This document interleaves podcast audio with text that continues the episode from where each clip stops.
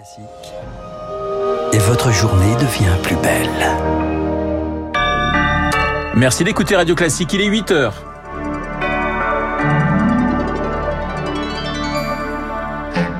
La matinale de Radio Classique avec Renaud Blanc. La Chine s'ouvre, le reste du monde se referme alors que Pékin laisse tomber les derniers vestiges du zéro Covid.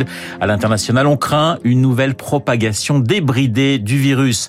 La loi sur les logements change à partir du 1er janvier. Fini les passoires thermiques en location, cela va être progressif. On fait le point dans ce journal. Et puis, cette année 2022 restera dans les annales comme l'une des pires qu'ait connue la planète sur le plan climatique. Le bilan de cette année horribilis avec notre invité, le géoclimatologue Jean Jouzel.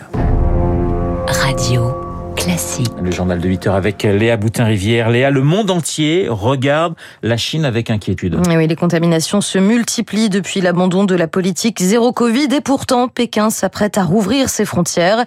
Alors les scientifiques et les politiques n'ont qu'une crainte qu'un nouveau variant sème la panique. Anna Huot, Emmanuel Macron a demandé au gouvernement de réfléchir à des mesures de protection des Français. Au cœur des interrogations, faut-il oui ou non rétablir des tests Covid pour certains voyageurs à l'entrée de la France? Les États-Unis réfléchissent, les Japonais, les Indiens et les Italiens vont le faire. Et à ce stade, pas de réponse de l'exécutif. Le ministère de la Santé rappelle simplement qu'il étudie toutes les mesures utiles qui pourraient être mises en place dans le cadre juridique qui existe aujourd'hui. Depuis la fin de l'état d'urgence sanitaire en août, les voyageurs entrant dans l'Hexagone n'ont aucune formalité à accomplir. Cependant, le texte précise également que le gouvernement a encore la possibilité d'imposer un test Covid négatif pour les plus de 12 ans, et ce jusqu'au 31 janvier. Mais les spécialistes préviennent, on n'arrêtera pas le virus à la frontière. L'enjeu, c'est donc d'éviter d'être submergé par un nouveau variant plus dangereux ou alors qui résisterait au vaccin.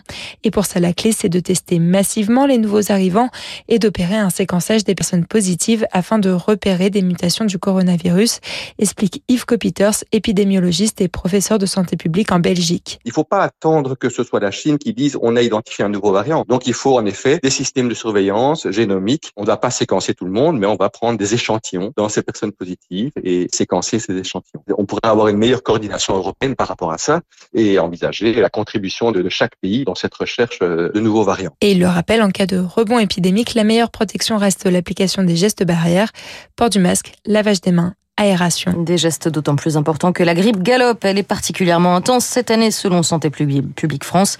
En une semaine, les hospitalisations pour syndrome grippal ont augmenté de 75%, 50% pour les admissions aux urgences. Un autre geste qui compte, c'est celui du don du sang. Cela ne prend que quelques minutes et pourtant cela permet de sauver plusieurs vies à la fois.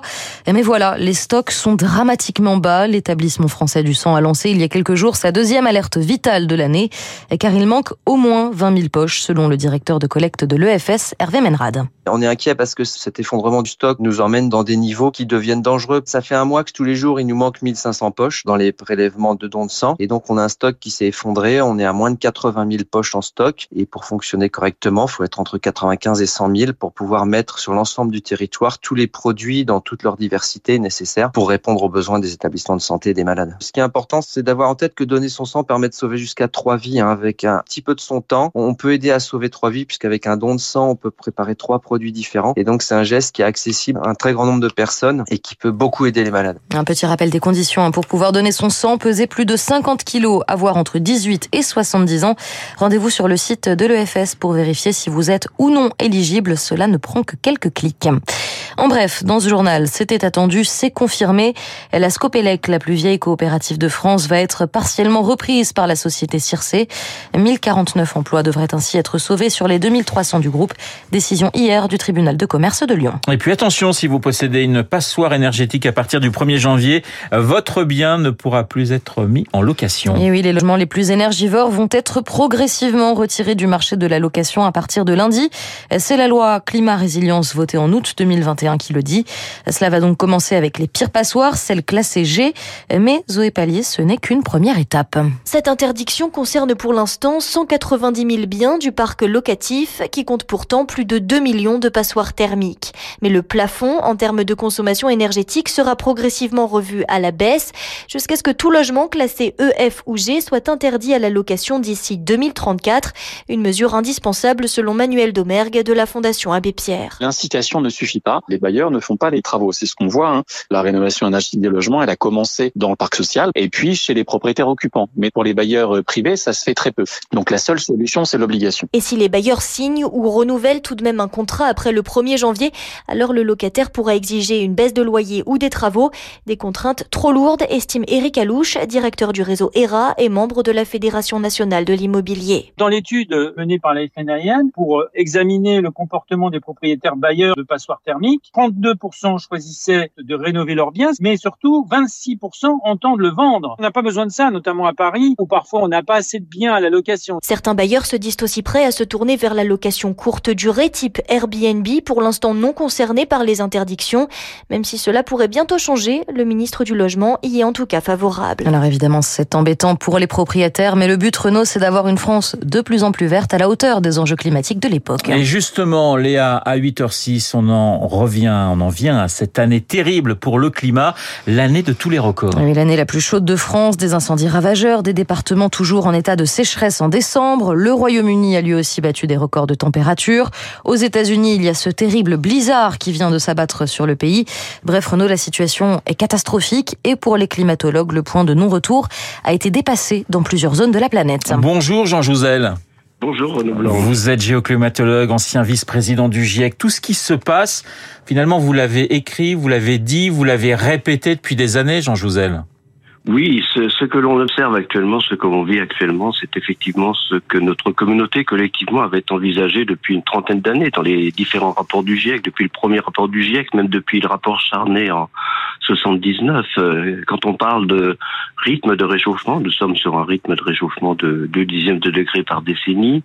Quand on parle d'accélération de l'élévation du niveau de la mer dans les régions côtières, c'est important quand même. Et puis, bien sûr, de ce que vous venez d'évoquer, c'est-à-dire d'un climat avec avec euh, des événements extrêmes de plus en plus fréquents, de plus en plus intenses, que ce soit des vagues de chaleur, mais aussi euh, voilà des sécheresses à répétition, euh, des et voilà la, la conjonction fait la conjonction des vagues de chaleur et des sécheresses, eh bien, c'est euh, le résultat sont quand même des incendies euh, majeurs, très importants. Donc, on voit cela, et euh, c'est vraiment, c'est vraiment ce que nous avions anticipé, et ça doit nous inciter à prendre au sérieux ce que cette même communauté anticipe à horizon de 2050 et au-delà, bien sûr. Mais j'ai l'impression tout de même, Jean Josel, que ça bouge, qu'on vous prend de plus en plus au sérieux. Cette année, avec les feux de forêt, notamment en Gironde, avec la sécheresse, on a eu le sentiment aussi bien auprès de la population que chez pas mal de politiques, d'un déclic. Est-ce que vous partagez ce sentiment? Oui, vous avez raison. Dans la prise de conscience, je crois qu'il y a vraiment, euh, par exemple, le climato-scepticisme a pratiquement euh, disparu des antennes, je ne dis pas spécifiquement des vôtres, mais voilà, donc, euh, mais ça ne veut pas dire que le climato-scepticisme a disparu, mais il est moins visible, c'est très clair.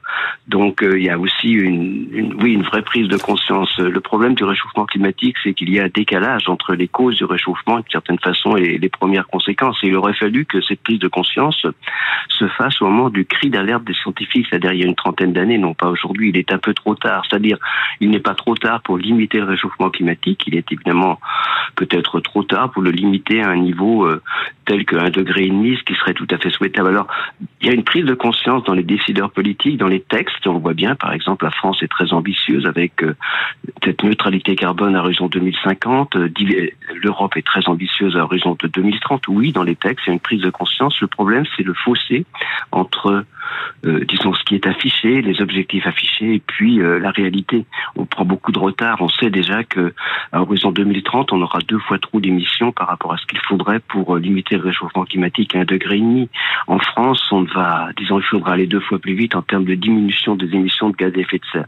Donc, on voit bien que oui, il y a une prise de conscience plus dans les textes, dans les discours, dans les discussions que dans la réalité. C'est cela comment passe d'une vraie prise de conscience à une réalité dans notre vie de tous les jours. Et voilà, il faut parler, pardon, effectivement, de sobriété, d'aller vers euh, de, bien sûr, de production d'énergie euh, décarbonée, mais aussi euh, vous parliez tout à l'heure effectivement de, la des logements qui doivent être isolés, de l'isolation de, de, la mobilité qui est quand même à plus de 30% dans nos dans nos émissions. Donc il faut faire attention à tout cela. On a vu, il y a eu cette ces recommandations des conventions citoyennes, j'y ai participé, qui n'ont pas été vraiment prises en compte. Et c'est ça aussi qu'on peut regretter. Alors Jean Jouzel, il y, a, il y a un déclic, il y a ces ambitions de la France que vous évoquez, mais justement, la France, elle avait jusqu'à jusqu'à samedi, ce samedi, pour compenser ses émissions de carbone excessives. C'est la justice qui l'avait décidé. Finalement, on est bien loin du compte. quelle est votre votre réaction?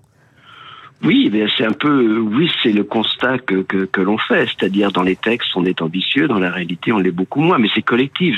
Je, ne crois pas qu'il faille forcément, euh, euh, disons, c'est pas simplement l'exécutif qui est en cause, c'est tout le monde. Les, les, choses se passent au niveau des entreprises, au niveau de chacun d'entre nous, au niveau des collectivités locales, régionales. Quand on parle, quand on parle par exemple de mobilité, d'urbanisme, donc c'est l'ensemble du pays qui doit se réveiller. C'est pas simplement, il suffit pas de dire, euh, disons notre exécutif n'est pas à la hauteur. Non, ce n'est pas que cela, c'est l'ensemble du pays. Comment on entraîne l'ensemble d'un pays euh, dans un objectif qui est quand même euh, très, je dirais oui, un peu contraignant quand même, de neutralité carbone à horizon 2050. Donc euh, j'ai effectivement le regret, ce constat que dans les textes, dans les objectifs, nous sommes à la hauteur, dans la réalité, nous ne le sommes pas. Et effectivement, nous nous faisons taper sur les doigts, dans ce cas-là par l'Europe, ce qui est normal. Et voilà, c'est couru d'avance, mais j'ai pas l'impression que c'est suffisant. On préfère peut-être payer ses amendes et que de et dans d'autres cas aussi c'est pareil un peu pour la diminution des, phytosanitaires. Hein.